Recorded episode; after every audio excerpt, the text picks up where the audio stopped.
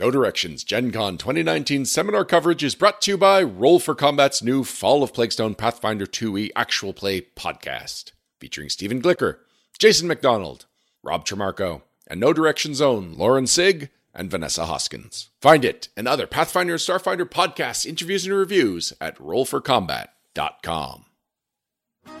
No Direction presents our Gen Con 2019 seminar coverage in partnership with Paizo. We'd like to thank our seminar team, Lauren Sieg, James Ballard, Vanessa Hoskins, and me, Jefferson J. Thacker, also known as Param. We'd also like to thank Peyton Smith from Paizo for helping getting this produced. This content and more great seminar coverage, as well as Pathfinder and Starfinder content, is available at NoDirectionPodcast.com. Sweet. That's pretty good. And hey, af- after the After panel, this, we we're marching you down sign to the booth. I'm sorry, it's, it's the way this works. We are live right now. Oh, hello, Oh, everyone. there. Okay. Hi. It's one of those moments where they're like, oh, by the way, you're live right now. Just always assume you're alive, Jason. I, I am always live, kind Okay. of. There All you right, go. hello everyone, and welcome to the second uh, uh, uh, edition of Pathfinder Second Edition. Oh, this is awkward. Oh no! Okay. So this is the second time we have run this. This is uh, creating your first Pathfinder Second Edition character. Uh, hi, I am Jason Bulmahn. I'm the director of game design at Paizo, uh, and today we are going to be making a character uh, and showing you how to do it and how easy it is. I guarantee you by the end of this seminar, we will have a completed character. But before we begin, uh, I'm going to let the table introduce themselves. And and here to my left is Logan Bot. No, wait. No. No, all right. Logan couldn't make it, so you're Oh. stuck with me. Oh, great. and you are? I'm Linda Zayas-Palmer. I am a developer for Organized Play. And I'm Mark Seifter. I'm a designer. That means that along with Jason, Logan, and Steven, we were the four leads on the new edition of the game. The Four Horsemen of the. Wait, no. Okay. Uh, Wait, which one is which? Ah, I think that's pretty easy to figure out. All right. Um, I'm clearly pestilence. Uh, so, um, what we're going to be doing here today is walking you through the character creation process and showing you just how simple it is. Now, to do this, we're going to be making a character, and I didn't want that character to go to waste, so I had you all roll a die. None of you got a 20, though, because you're all bad gamers. But Skylar got a 19. So we're going to be creating Skylar's first Pathfinder Second Edition character. You get this character at the end, and uh, you get to play it. Last time that went great. Okay, so uh, before we get too deep into this, I want to talk to everybody about kind of what this process is. The great thing about Pathfinder Second Edition is that we've made character generation a smooth and clean process. We call it the ABCs. You have to pick your ancestry, your background, and your class. And that is the heart of creating a character in Pathfinder Second Edition. That defines your character uh, and uh, really helps shape them. Uh, and within each one of those choices, you're going to get a multitude of additional choices that help you further refine your character concept and bring that character to life. But really, ABCs is, is kind of the big steps, they're the most important pieces. Now, normally, we would start out by creating a character concept. We would sit around, maybe in in a group with everyone else, and come up with a character concept. But because this is a live event and that that, that wouldn't be too fun, we're just going to make it up as we go along uh, based on all of your choices. So what's going to happen is whenever we need to make choices, I'm just going to point at someone uh, or you raise your hand. I will call on you and you will make the choice. I'm going to try and make sure nobody gets called on twice though, so that everyone can help build Skylar's awesome character, whatever that is. So, why don't we start and uh, get things up and running here? So normally we would pick an ancestry first, but because we're using the deluxe character sheets where we have a special one for each class, and I'm going to be writing it down as we go along, I need to know which sheet to pick. So we want need to know which class. And there's one additional restriction on all of you today. Uh, there are 12 classes in uh, the second edition of Pathfinder. Uh, we did this once before, and it was a bard. Therefore, I used the special bespoke spellcasting sheet already that was from this pack. So you need to not pick a spellcaster. So, yeah, basically, don't pick a cleric, druid, sorcerer, or wizard or bard. Yeah, we'll deal with it So- if it's a champion or something like that. So, who wants to decide what the character is? You were first. Monk. Monk. monk. Okay, Congrats, awesome. Skylar. You're going to be playing a monk. All right, so grab the monk character sheet. now, now, normally this is a decision we might make a little later, although technically part of your concept can be like, oh, I want to play a dwarf monk or something like that, right? So, Or like your concept could be based on pop culture. Is like I want to be a dwarf who fights like Jackie Chan or something like that. yeah, sure, hits people in the face with ladders. It's great. Um, okay, so um, we have the monk character sheet, but let's go back now to step two. All right, that's actually where I record the starting ability scores, which I've I've already done. So we can go to step three and select an ancestry. All right, so the new version of Pathfinder has uh, six ancestries in it. There is dwarf, gnome, elf, uh, halfling, goblin, and human. Uh, the human also has half elf and half orc in it. So, who wants to pick the ancestry? Right there. Dwarf. Dwarf. Okay. Where you're you're playing a dwarf monk. This is gonna go great. All right, so why don't you get us to the dwarf All right. page? Alrighty.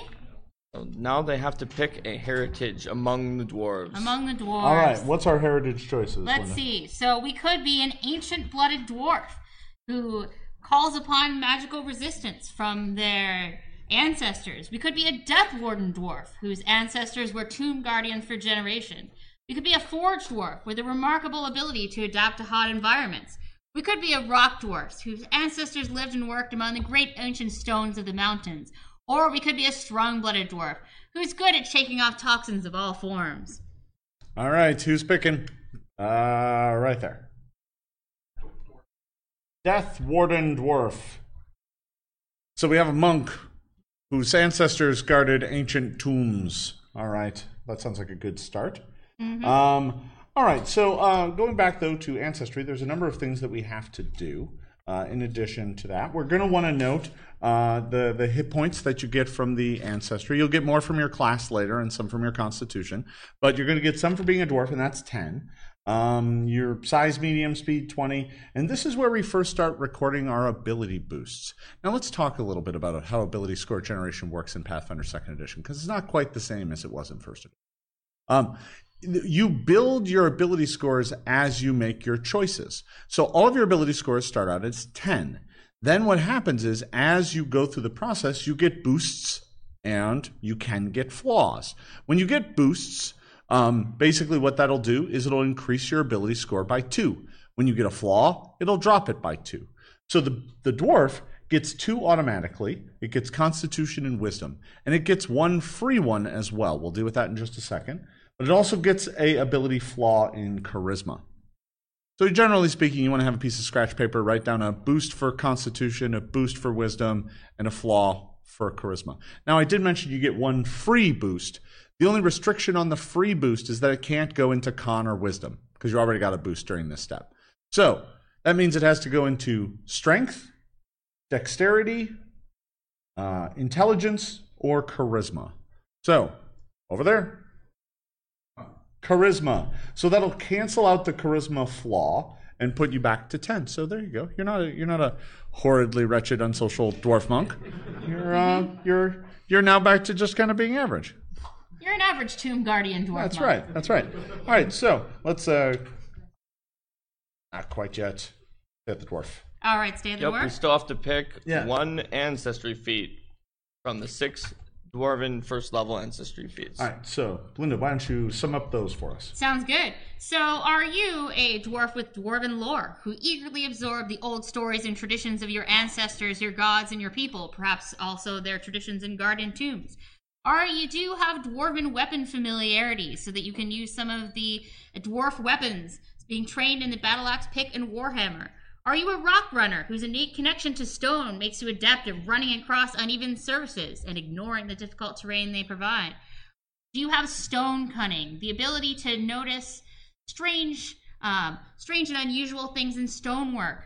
And you might notice some things even if you're not actively looking for them with that ability. You have unburdened iron, the ability to move quickly and efficiently in armor without having it impede your movement.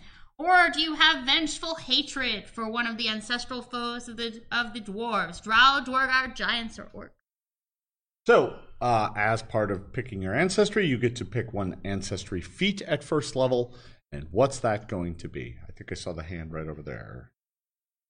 Rock Runner. We have a rock running monk dwarf who hates undead. All right. Yes. Um, it's all coming together now. Yeah. okay. So um, we would also write down, you know, that you have dark vision, and uh, that's something you also get from being a dwarf. Um, but other than that, we've kind of done the ancestry. That was it. You, you pick your ancestry, you pick a heritage, you pick a feat, and you're done. But those kind of speak to what type of character you're trying to build. In this case, uh, you know, a rock running, uh, undead, uh, uh, resisting dwarf. So Who's a little more charismatic than usual for a dwarf and maybe not quite as good at fighting. Yeah.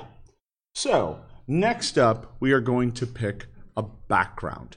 Now, oh, sorry, is that the next step? Yeah, that's Yes. the next step. We But Just double check because yeah, yeah. there's just too many for us to read them, so we'll need someone to raise their hand and give a general idea, and then we'll pick the background that best matches that. Yep. Uh, so let's go over here. We Circus got, we performer. got that. Uh, well, perhaps an acrobat then. Um, yeah, they get circus lore as their lore skill, so that's uh, or entertainer potentially as well. No, they have theater lore, so yeah, circus performer No. could be. ac- No, Yeah, well, th- there isn't a circus performer, but there is an acrobat. yeah, acrobat has Yeah. circus lore. Yeah, so let's let's go Literally with says yeah. in a circus around the Acro- streets in the first sentence. acrobat it is. So uh, what I'm now starting to see is a dwarf that came from a long lineage in Lastwall, or what's left of it, um, of like watching ancient tombs and guarding over the de- undead. But not your character. You ran off and joined the circus. Well, I have good news, which is that we're n- they're not going to be able to just keep boosting your charisma this time. You do get either strength or dexterity, which up to this point you have not raised and are used for accuracy. Yeah. So, um, uh, you are going to get uh, with uh, with the uh, acrobat. You are going to get uh, two boosts. One of them has to be in strength or dexterity. So let's pick that one first. Dex. Okay. Now, you also have a free boost. This one cannot go into Dex, but it can go into anything else. Constitution. All right. All right. Now, what else do you get with uh, being an acrobat? What else do you get with an acrobat? You get you are trained in the acrobatic skill and the circus lore skill. You gain the steady balance skill feat. So That yeah, works well each- with Rock Runner. Yeah, it does. The Rock Runner, not only does the Rock Runner ignore difficult terrain, but the Rock Runner also is particularly good at balancing on uneven surfaces and narrow surfaces, perhaps, that are made of stone. I wonder if they have a stone based acrobat act. Like, what is it, a stone tightrope? You can't really do that. A balance beam, maybe? Maybe, Stone tightrope. or they just, or they just, they just put up their tent around a rocky surface and you just jump around it. Um, Okay. yeah. All right. So we've picked our ancestry and our background. Now we've already chosen our class. So the next step is kind of already taken care of, and that is literally just pick your class. You don't quite jump right into doing all your class choices just yet, because before we do that, we need to finalize out your ability scores. So when we decided to be a monk, you get one boost from your class. And I believe with monk, it's either strength or dex, your choice. Yes. So, Right going- now, before going into this, we do have one in dex so far, and we don't have any in strength so far. yeah. Both stats are important to a monk. Sure. But monks can use one or the other to attack with. So in Yeah. theory, it would be good for the monk to have more in, in, in the same one, but we'll see what they actually get. All right. So, we're going to pick one boost here in strength or dex. I saw the hand back there first. Dex it is. All right. Lots of dex. Mm-hmm. All right. So, the final bit that we use to figure out the last piece of the puzzle for your ability scores is to assign four more boosts. These are all free, but none of them can, you can't double up anywhere. So, you're going to get four more ability boosts. These speak to what your character finally grew up to be, where your aptitudes were and where they aren't. Now, instead of picking four ability scores, let's pick the two that we're not going to get boosts in just because it's easier. So uh, uh, there's two ability scores that we're not getting boosts in. What are they? I saw a hand over here. We're not getting a boost in charisma, and we are not getting a boost in right there intelligence. So we're getting a boost in strength, dex, con, and wisdom. Right. All right. So that allows us to finalize out the ability scores, and they are They are 12 strength, 16 dexterity, 16 constitution, 10 intelligence, 14 wisdom, and 10 charisma. awesome. All right. So now we go to the monk, and it's time for us to figure out what uh, what the monk all gets. Now, the first thing you're going to do is uh, the front spread of each class. On the right hand side, in a column, are all of your base proficiencies. These are all of the things that you got proficient in uh, by deciding to become a monk. Now, proficiencies in the new game mean everything. Your proficiency is basically the core piece of bonus that you get to anything that you do. And the, the way we figure that out is the same no matter what we're talking about. So, proficiency comes in five grades. There's untrained, which means you're terrible at it, you have no training at it, and you're not good at it. Your bonus for that is zero. Uh, there is trained. Your bonus for that, it means you have basic competency. Your bonus for that is your level plus two. So, at first level, that's going to be a three. Uh, then there is expert, level plus four, master, level plus six, and legend, level plus eight. Now, first level characters aren't legendary in anything, uh, except for maybe dying. Do they get a bonus in dying? Let's say yes. Um, First level monks sure are expert in a lot of things. That is And true. It's, it's filled in for me on this sheet here. There's a lot. Yeah, so the sheets already, if you're using the the sheets from the character folio, we pre-filled in your first level uh, choices to make character generation really easy. But just so that you all understand what they are, let's go ahead and go through them. A monk is trained in perception, is expert at all three saving throws fortitude, reflex, and will. They are trained in simple weapons. They are trained in unarmed attack. They are untrained in all armor, but they are an expert at unarmored defense. And they are trained in their monk class DCs, so the DCs for their monk abilities. They're also going to be trained in a number of skills equal to four plus their intelligence modifier, which I Which believe is is zero, zero. so, a total four of skills. four skills. So we're going to be training in four skills. We'll get to that in just a second. You're also going to get more hit points, 10 plus constitution modifier. So we got 10 for being a dwarf, 10 for being a monk. We're at 20, plus our con modifier, which I believe is going to give us a starting hit point total of 23, because 23. we got 16 constitution. Awesome. That's a lot of hit points for a monk, but you're going to need them because you're going to get beat up a lot. All right. Um, so the next thing we should probably do is pick those skills. Let's get those sorted out. So um, there are a, uh whole bunch of skills in the game. Um, Oh, yeah, we had them up we, we had them last up here last time. I'm going to run through the list real quick just so that everybody has them, and then we'll pick four. Acrobatics. You've Ar- already got that. Got that. You Oh, can't we got pick that, one for free. Arcana, athletics, crafting, deception, diplomacy, intimidation, uh, a wide variety of lores, medicine, nature, occultism, performance, religion, society, stealth, survival, and thievery.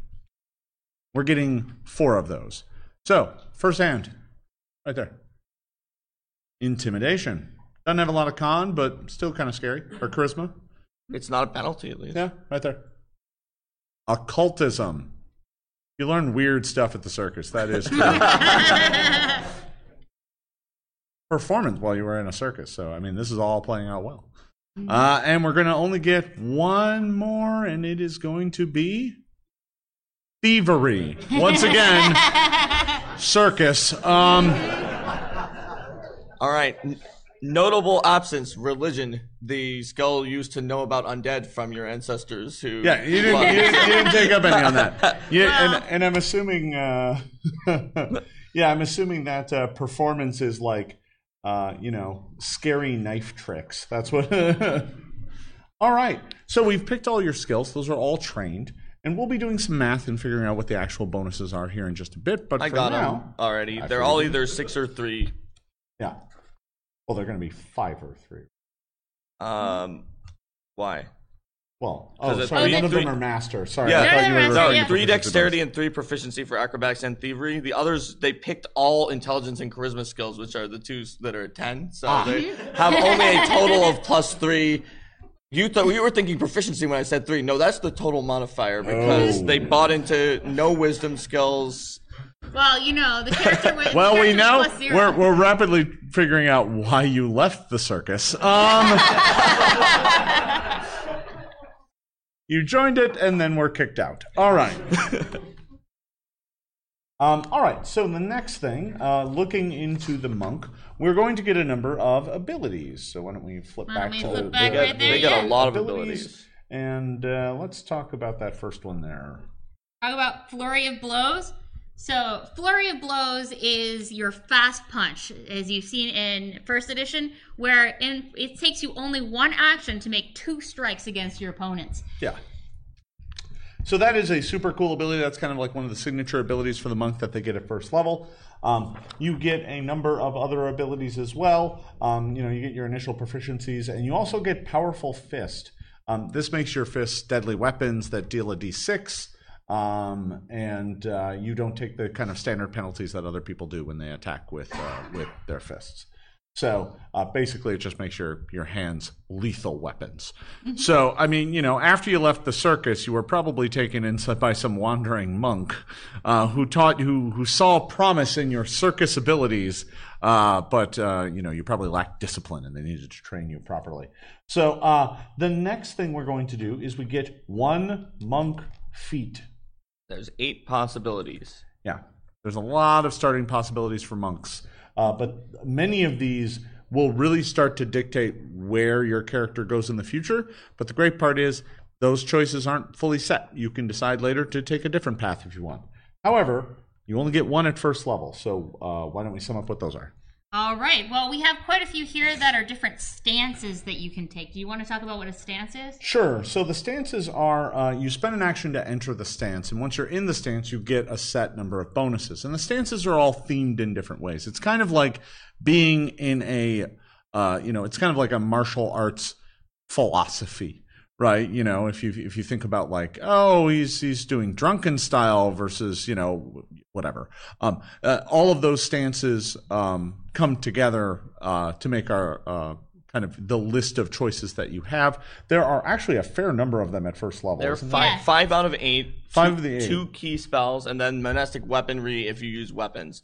However, two of those five stances, Dragon Stance and Mountain Stance, are entirely strength based. So I want to give Skylar a mulligan and not allow anybody to pick those two because you kind of build a dexterity based monk. That still leaves three We've chosen this for you. You're just terrible. It's fine. Enjoy your first character. You're bad. We've still cho- we still have three possible stances to take: the crane stance, which is defensive, the tiger stance, which is all about bleed damage and and taking long striding steps, the wolf stance, which is about flanking your enemies to do more damage, plus monastic weaponry, where you use monk weapons instead of your fists, ki rush, where you use the power of ki to like move twice in a single action because you can already punch twice, so why not that? And ki strike, where you boost up one of your flurry of blows so that both of the punches um, are more powerful. So those are the choices. So, and interestingly enough, all the stances also give you special types of attack as well. Like, you know, the tiger stance gives you uh, tiger claw. Uh, Crane stance gives you uh, crane wing. Anybody remember that from first edition? Anyway, uh, Yeah. Well, the, in fact, the special attacks of Dragon and Mountain are not finessable, and they can't use dexterity. That's actually the reason why I yeah, said no, that's why you don't want those because you would be you would be absolutely terrible at them. um, all right, so uh, we get to pick a feat. This is super important. Yeah, you, Skylar. By the way, you don't get any choices. Uh, back there. Wolf, Wolf, wolf stance. stance. That's a great choice. Enter the stance of a wolf. Low to the ground with your hands held out like fang teeth. All right. Nice. So Uh, that, and that gives give you the wolf, wolf- jaws attack. The wolf jaw attack, which is uh, it does a D8 piercing. Uh, it is in the brawling group. It is agile, backstabber, finesse, non-lethal, and unarmed. It's honestly one of the most powerful agile attacks in the game. yeah, it's really good. So, what does this backstabber mean?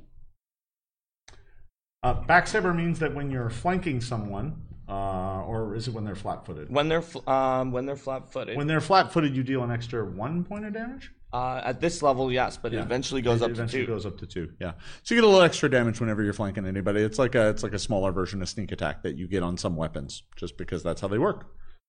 So we've picked your feat. Oh, that, we're we're almost done, uh, uh, and I do really mean that. We're nearly done creating this character. Uh, all of those initial proficiency choices are being filled in now. I can see Mark working on those real quick.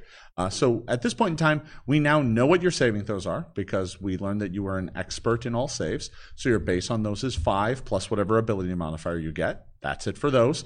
For the skills, once again, all the things you're trained in, you get a three, and then we add your ability modifier, so they're all either six or three. Um, uh, for your attacks, much the same way. You're trained in these attacks; they'll be at your level plus two, so that's three. Plus, because it's an agile weapon or a finessable weapon, uh, your claw is your your wolf cl- fang, wolf claw, Wolf jaw. wolf jaw. jaw. You're, you're um uh yeah those those those will all be using your dex so uh you know those are going to be at a bonus of six which is pretty good and uh, you know all of your other statistics are coming together i believe the next step in character generation is actually buying equipment Oh yeah. now we've made this a little easier. We uh, we we've built uh, equipment kits in the book, and to prevent us from sitting here going through every piece of equipment in the book, um, what we will do instead is give you the base kit. We'll start with that. So you get the monk kit. This costs four gold, nine silver, has four bulk uh, and two light, um, and it gives you a long spear and a staff. Uh, the Adventurer's Pack, which has like rope and rations and, and simple stuff, uh, rations. Uh, a climbing kit, a grappling hook, and a lesser smoke stick, so that you can like get out of there. Ninja smoke. Uh, so, uh, but you do still have ten gold and two silver left over. So let's buy four more pieces of equipment for our monk. Now, you are already at four bulk. Uh, and strength stayed is 12. Uh yes. So, So you got, can you got can a little hold bit of onto- space. onto a total of five bulk and nine light. Now, if you'd had that unburdened iron um, feature from earlier on the dwarf, you could actually just over encumber yourself and not worry about it as much. but you don't. But you Ah, don't. so so I'm going to go around and let's uh, let's buy four more pieces of equipment for this character. Oh, and to keep in mind, um, the skills that the character has are acrobatics, intimidation, circus lore, occultism, performance, and thievery. So there's some interesting choices in there. Oh yes, Thieves, These tools. tools, excellent. We can certainly afford those. you got where I was going. Okay. So the thieves tools is three of the remaining ten gold, two silver. These tools is also super lightweight. Yeah, has a bulk of light, so we're still uh, in in good shape there. That's one thing. Obviously, you would need thieves tools. You're trained in thievery. A disguise, Disguise kit. kit. Yes, we can pick that up as well. That is two gold pieces. Uh, also has bulk of light. So see, they're they're helping you out. They're helping you out. a healer's kit. Healer's tools. all right. That's five gold pieces, and that Yeah. has a bulk of one.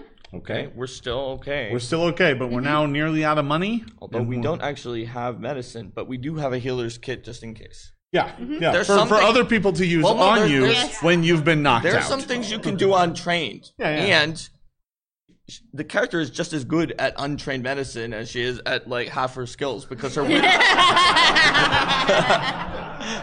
oh, oh no, not quite 14 wisdom. It's close.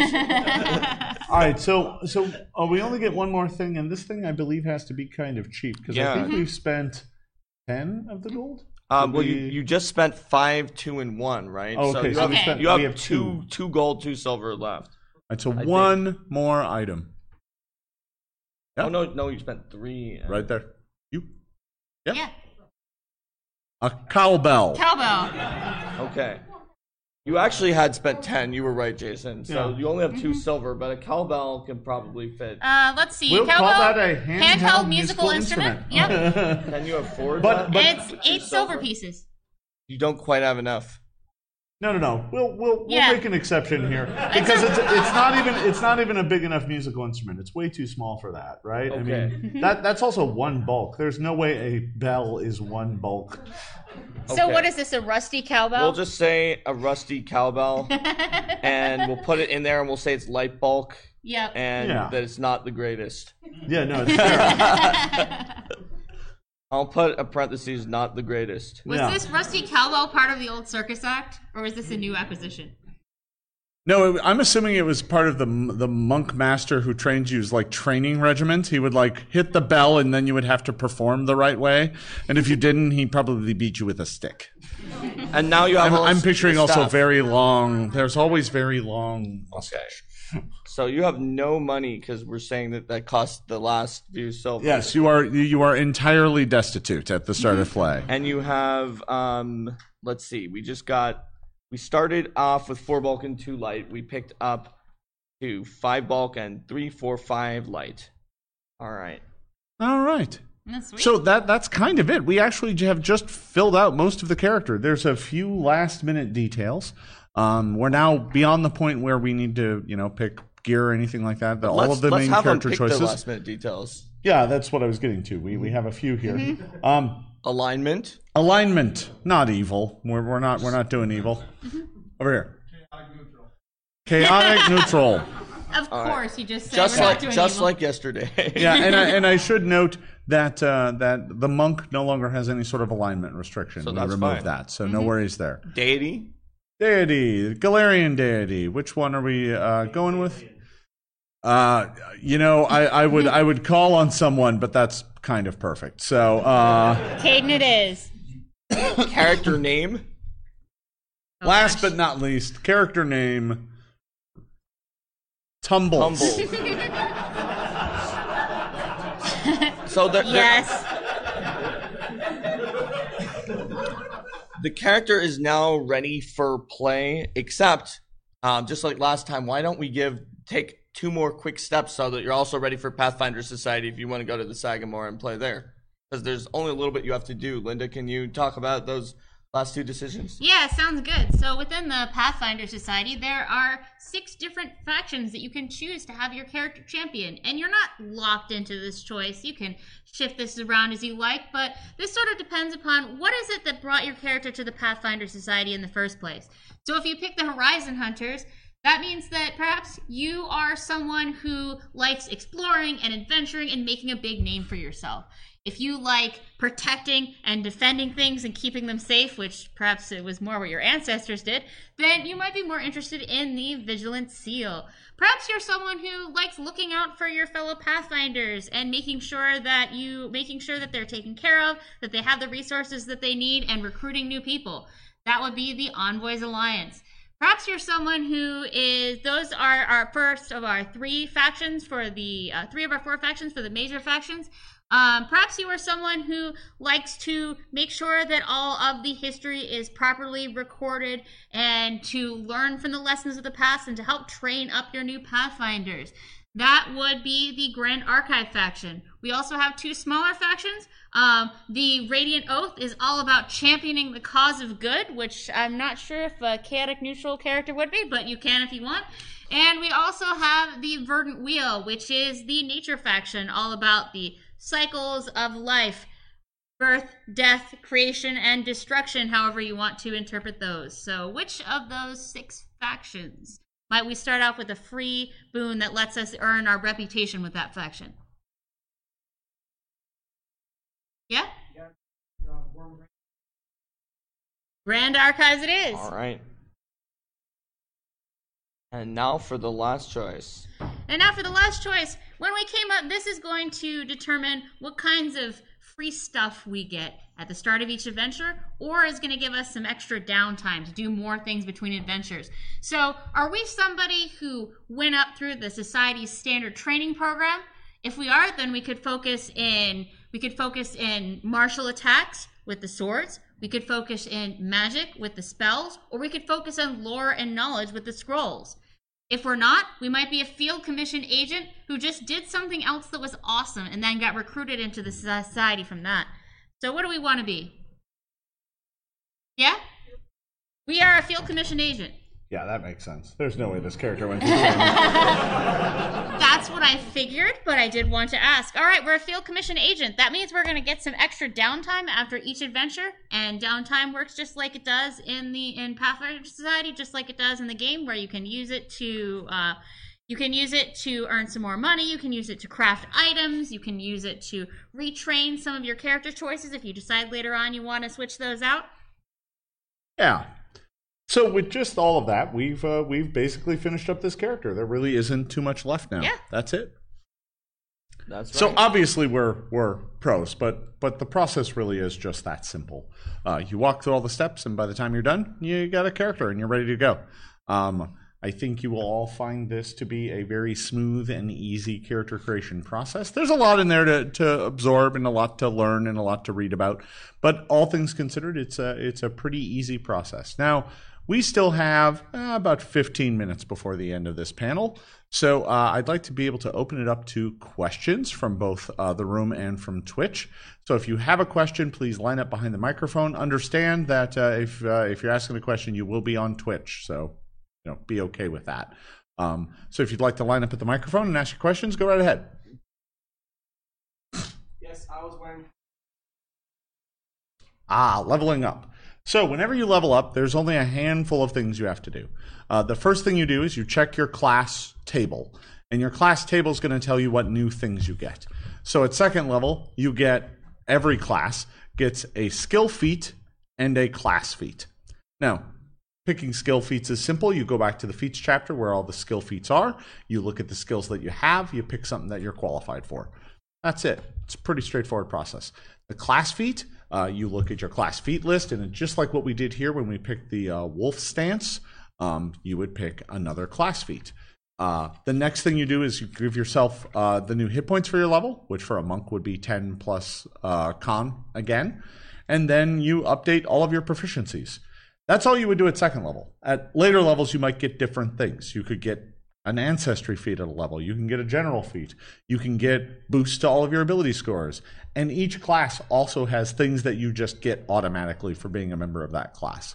So every time you go up in level, you all of your numbers get a little better, and you get some new uh, options and choices to build into your character. Plus, if you could use the class feat instead of for a monk feat to buy a multi-class feat as well and become a maybe you take some rogue for for the thievery on this on this monk and um, that'll give a bunch of extra skills and the ability to do a surprise attack on people and later a sneak attack. So Any of those suites every level. uh, at level two is um, Jason has said what happens at second level. In fact, you get both of those kinds every even level um, for every class in the game, and um, then some classes get something else. Like rogues get a skill increase at second level. And when you're second level, there's a whole another list of options that open up to you for your feet. You could go back down because ki rush or ki strike could have been really good for this character, but you could take. There are five more possibilities like dancing leaf and stunning fist that are out there.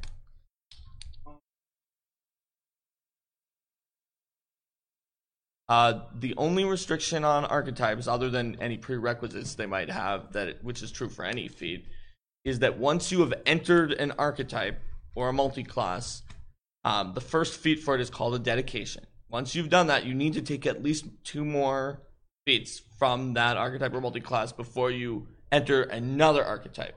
Now, you may never plan on entering another archetype. You could stop there and just never do any archetypes again. Go back to your class. That's fine. You you don't have to take three, but if you want to go to if you're the monk and you want to be monk rogue and then you want to also be fighter and then you want to also be wizard, you have to stay a little while into each one before you go off into the other one. That's not an exaggeration. In our in our home campaign, we have a sorcerer multi-classed into redeemer multi-class and bard and now monk. So you So can level totally do that. 14, Level but- 14 character, but Yeah, you got a lot of spend spend a lot of your feats to get there, but uh, you can make it happen. but Yeah. if you want to, Do we have any from Twitch? Oh, all right. All right. Do we have any other questions? You can also just ask general questions about the game. We're kind of okay it with doesn't that. here. have this to be panel, with this this panel character. opens up pretty quick. So, Yep. uh, whatever folks have, we're, we're happy to answer. They know everything. Maybe we should ask them some questions about. Uh,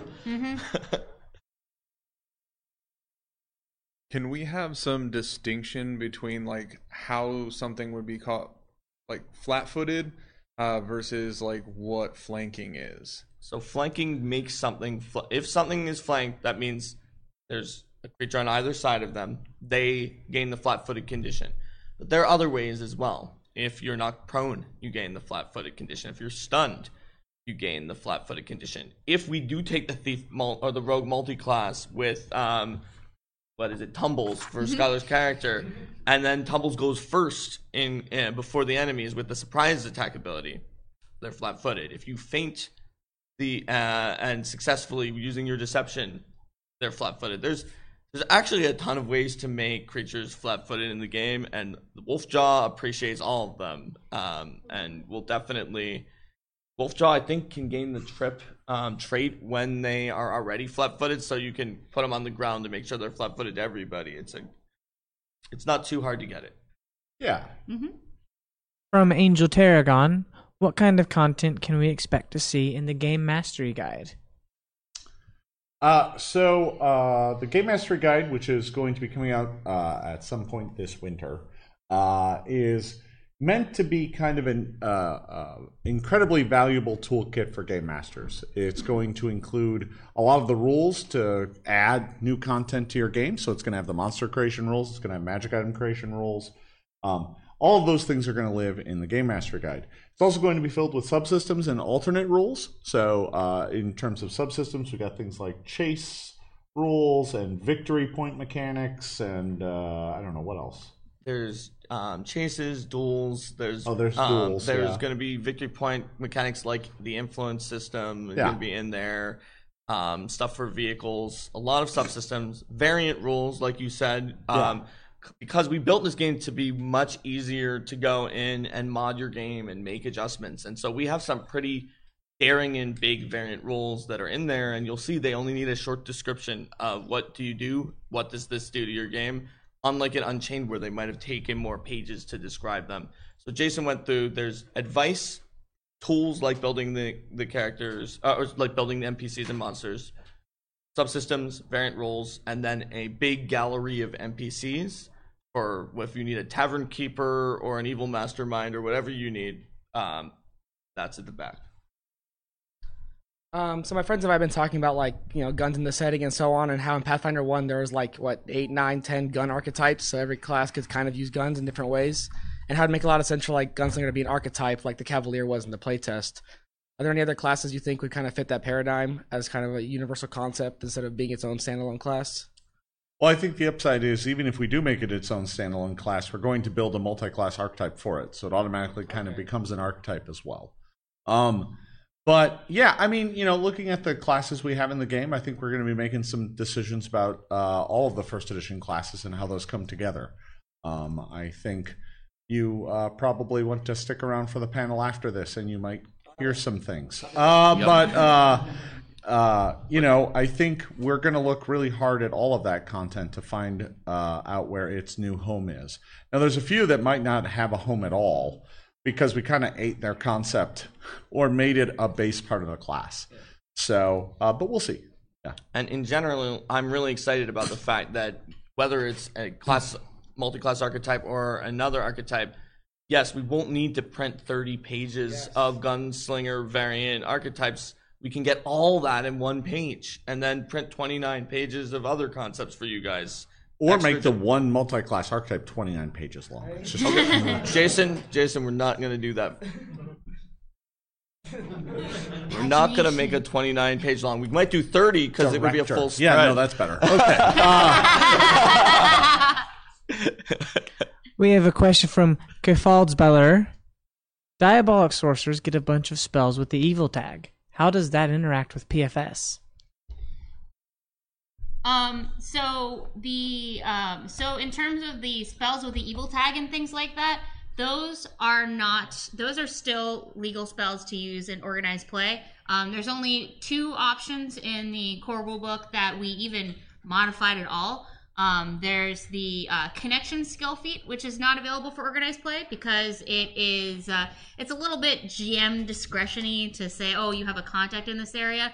And there's also the experienced smuggler um, skill feat, where we just gave a little more guidance for what happens, what does it mean to earn more money with the underworld lore. But much like in um, how in, in first edition we didn't jump into that in terms of saying, oh well, you know this is an evil spell, and then we have to worry about with the character. It's more down to how are you using the spell as well. Um, because Pathfinder Society has the the infamy system where if your character is behaving in an evil manner, then perhaps that reputation is going to follow them and um, and possibly cause them hindrance in the future. Just don't multi-class into champion because you are violating the anathema every time. But it's not like you're going to become evil suddenly from casting one evil spell. Well, you have to remember that those traits on those spells are there to help define how that spell interacts with other things. It's not meant to be an all encompassing, every aspect of this is this thing. Um, so I'm fairly new to Pathfinder. Um, I was just kind of wondering, is there some sort of like, f- like if a paladin does something evil, do they become like fallen, or do their like stats change or anything like that? So we we tried to make the system look true to the story of the champion class, which includes paladin, but also more flexible, so you don't get stuck in a no-win situation between two of the tenets of your code. So what we did is all of the three good champions have the following tenets of good, and you have tenets that are in order.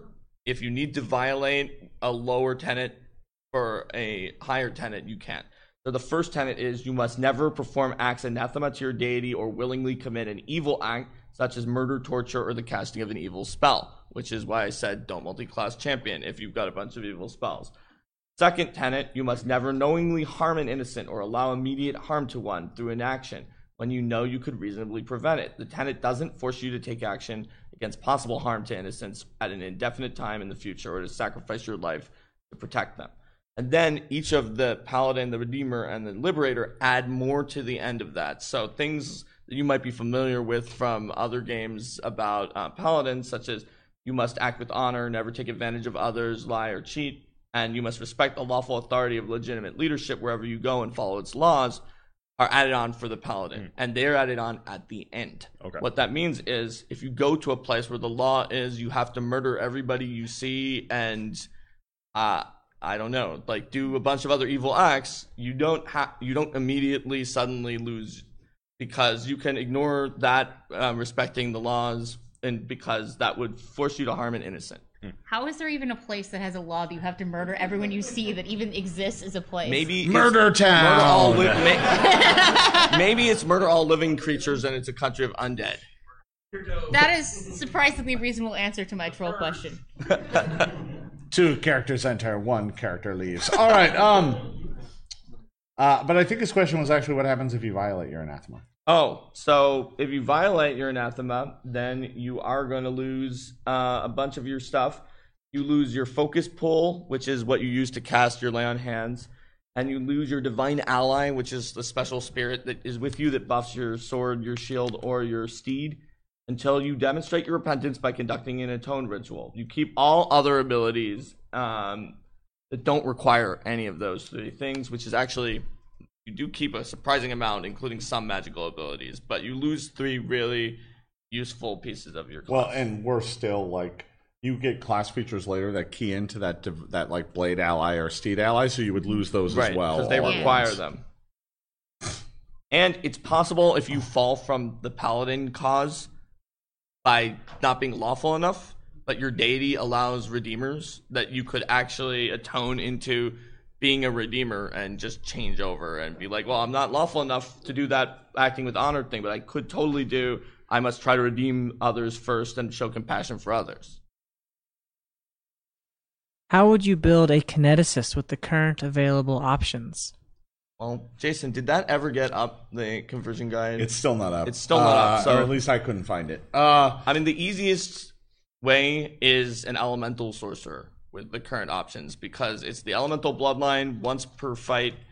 Uh, essentially, if you refocus afterwards, can start throwing out some elemental blast. They get a bunch of other spells. They've got primal magic. They even can do some healing, like some of the kineticists could do. So if you just want to do it out of the core, an elemental sorcerer is a really good choice. Yeah, you can keep a lot of the same character concept, even if the mechanics aren't quite what you had before. But yeah, you'll find that with all the conversions that uh, you know, it's a, if it's of a class that doesn't exist yet in the new version of the game.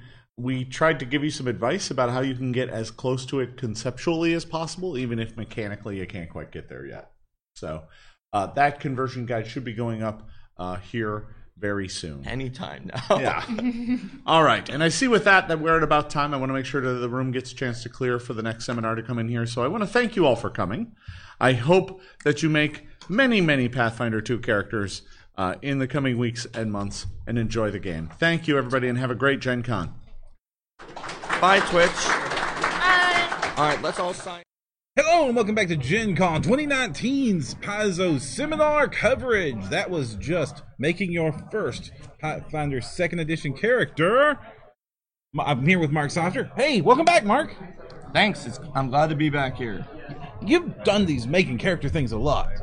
That's true, actually, right? Because I did the making character on the Paizo stream, Right, on the Paizo stream. With, with you and Ryan Right. on No Direction. Right. Then the other one. Yep. Then now this one. So so far we've made.